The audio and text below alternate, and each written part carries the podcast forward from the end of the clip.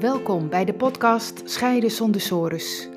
Ik ben Annewieke van der Boom en ik begeleid mensen die op het punt staan te scheiden en bang zijn voor een financieel drama, verlies van contact met je kinderen en eindeloze discussies met hun partner naar een nieuwe situatie waarin je meer quality time hebt met je kinderen, weer respectvol en ontspannen met je partner kunt communiceren en weer financiële duidelijkheid hebt. In deze podcast geef ik je informatie, tips en achtergronden die jou kunnen helpen goed door je scheiding heen te komen, met als resultaat weer plezier en energie om verder te gaan met je toekomst, voor jezelf en voor je kinderen. Dat is Scheiden zonder sores.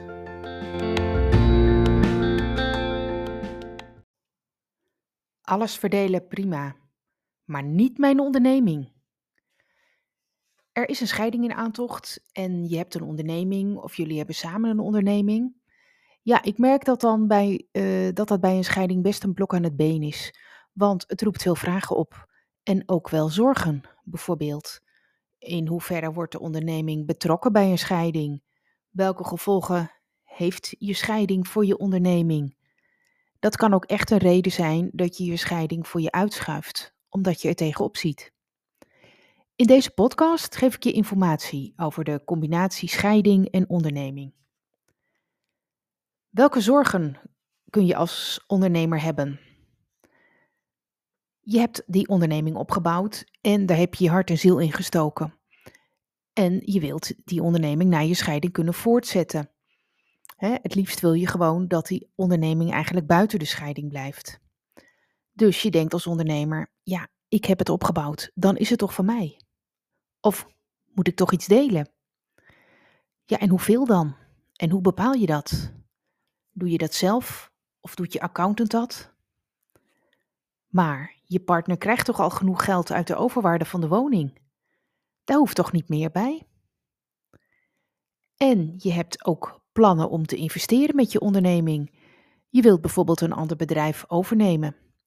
En daar wil je het vermogen in de onderneming voor gebruiken. Als je dan een deel daarvan moet betalen aan je partner, kunnen die investeringen niet doorgaan. Dus dat blokkeert de groei van je onderneming. En je moet ook wat vet op de botten houden voor het geval je onderneming minder goed draait. Dat wisselt immers. En misschien deze. Je hebt destijds huwelijkse voorwaarden afgesloten. Maar wat betekenen die nu precies? Wat staat er precies in eigenlijk en wat zijn de consequenties daarvan? Zijn die in mijn voordeel of in mijn nadeel? Ja, dat zijn eigenlijk zorgen die ik veel hoor eh, van de kant van ondernemers.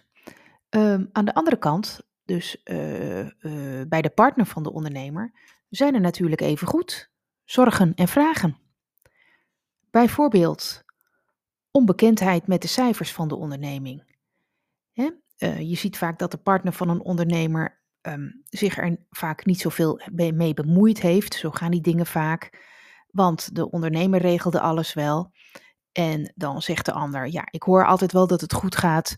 Uh, en dat vind ik voldoende. En uh, we kunnen er ook royaal van leven. Goede welstand.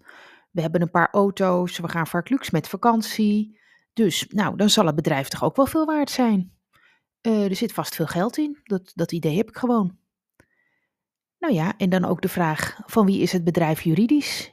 Is het van jullie samen of is het alleen van de ander? En ja, er zijn bijvoorbeeld meerdere BV's. En uh, een paar BV's heeft je partner ook met een compagnon. Ja, ik weet eigenlijk niet precies hoe dat zit. Heb ik ergens recht op juridisch? En hoeveel? Heb ik eigenlijk geen idee van. Ja, en dan kom ik op het volgende. Wat moet er dan geregeld worden bij een scheiding? Als, um, als je een onderneming hebt? Nou, ja, dat hangt toch wel van allerlei factoren af. Ja, allereerst uh, ja, hoe, um, hoe je getrouwd bent. Heb je huwelijkse voorwaarden afgesloten of ben je getrouwd in gemeenschap van goederen? En um, ja, dan daaruit eh, weet je eigenlijk of er gemeenschappelijk vermogen is en waar dat uit bestaat. En dan weet je ook of de onderneming daaronder valt. Dus dat moet je eerst weten. En um, ja, wat moet er nog meer worden geregeld bij een scheiding waar de onderneming bij betrokken wordt? Dat is ook bij het inkomen van de ondernemer. Hè, en inkomen is nodig, of, of dat, dat eh, de hoogte van het inkomen is eh, bepalend voor de hoogte van kinderalimentatie en partneralimentatie. Maar dat is natuurlijk heel wat eh, anders dan dat je in loondienst bent. Wat is je inkomen? Kijk, als je in loondienst bent, kun je de jaaropgave bekijken en de loonstroken. Maar als je ondernemer bent, ja, dit jaar had je een goed jaar, vorig jaar wat minder. Uh, hoe zal het komend jaar worden? Ja, hoe ga je ermee om? Oké, dus um, dat zijn de onderwerpen die geregeld moeten worden. Verdeling van het vermogen. Hè, valt het onder, onderneming daaronder ja of nee? En um, uh, hoogte van het inkomen voor de alimentatie. Ja, en dan kijk je eerst naar de juridische situatie. Hè? Dus um, uh, hoe zijn jullie getrouwd in gemeenschap van goederen of zijn er huwelijkse voorwaarden? En wat staat er in die huwelijkse voorwaarden? Hè, dat kan uh, best variëren, dat is zeker niet uh, altijd standaard. En over een onderneming worden soms ook nog specifieke afspraken gemaakt. Dus daar moet je echt naar kijken um, of naar laten kijken. Um, soms geeft het ook niet helemaal uitsluitsel, want soms is er ook weer privégeld in de onderneming gegaan. En het komt ook wel voor dat er al eerder huwelijkse voorwaarden zijn gemaakt en de onderneming pas daarna is gestart. Um, dus ja, daar moet je eerst naar kijken. En, um, ja, en dan komt de volgende vraag: wat is de waarde van de onderneming? Uh, dat is van toepassing bij de verdeling en bij uh, partneralimentatie en kinderalimentatie. Hè, voor het inkomen is belangrijk of wordt meestal genomen, het gemiddelde inkomen van de laatste drie jaren. Nou ja, wordt meestal genomen, dat is de juridische lijn. En um, ja, dat is natuurlijk betrekkelijk, want ja, misschien uh, had je de laatste jaren uh, wel een lage winst, maar gaat het sinds kort heel goed met je onderneming? Of andersom, het ging een paar jaar heel goed en nu minder. Um, ja, dus dat blijft natuurlijk altijd een momentopname. En dan zou je eigenlijk een jaar later opnieuw een berekening kunnen maken op basis van de drie jaren daarvoor. En, uh, en dat jaar daarna doe je dat weer. En zo uh, kun je natuurlijk bezig blijven. Um, nou, dat doen sommige mensen ook wel. Maar goed, ja, hoe kun je dat nou gaan aanpakken bij mediation als je gaat scheiden? Ja, de eerste stap is dan echt de juridische positie goed bekijken die moet voor beiden duidelijk zijn. Waar heb je recht op en wat zou je volgens de juridische regels moeten betalen of moeten ontvangen? Uh, dat hoef je daarna niet per se te volgen, maar je moet de informatie wel hebben.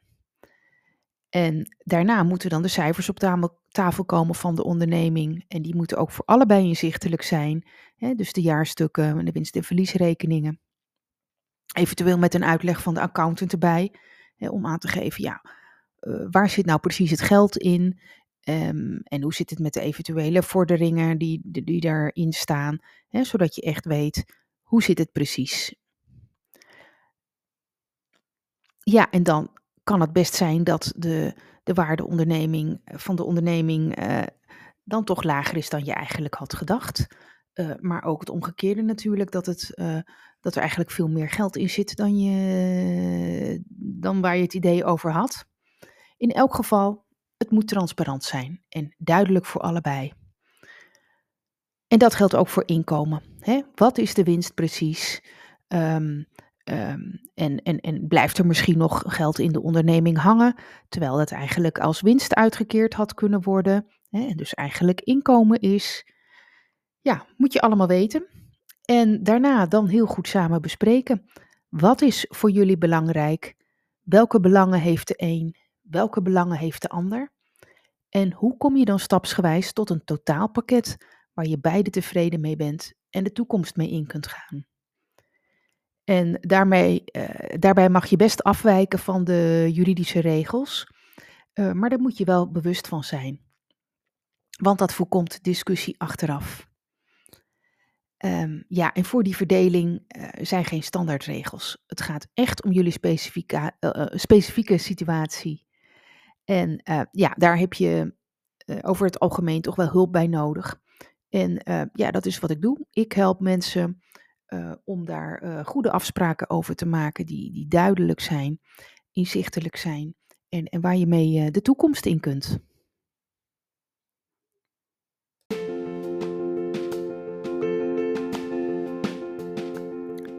Leuk dat je hebt geluisterd naar deze aflevering.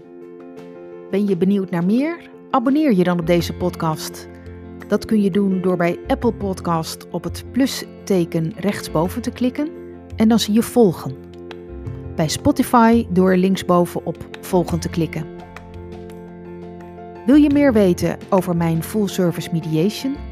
Bekijk dan mijn gratis video, waarvoor je je kunt aanmelden via mijn website annewiekebemiddeld.nl. Tot de volgende aflevering.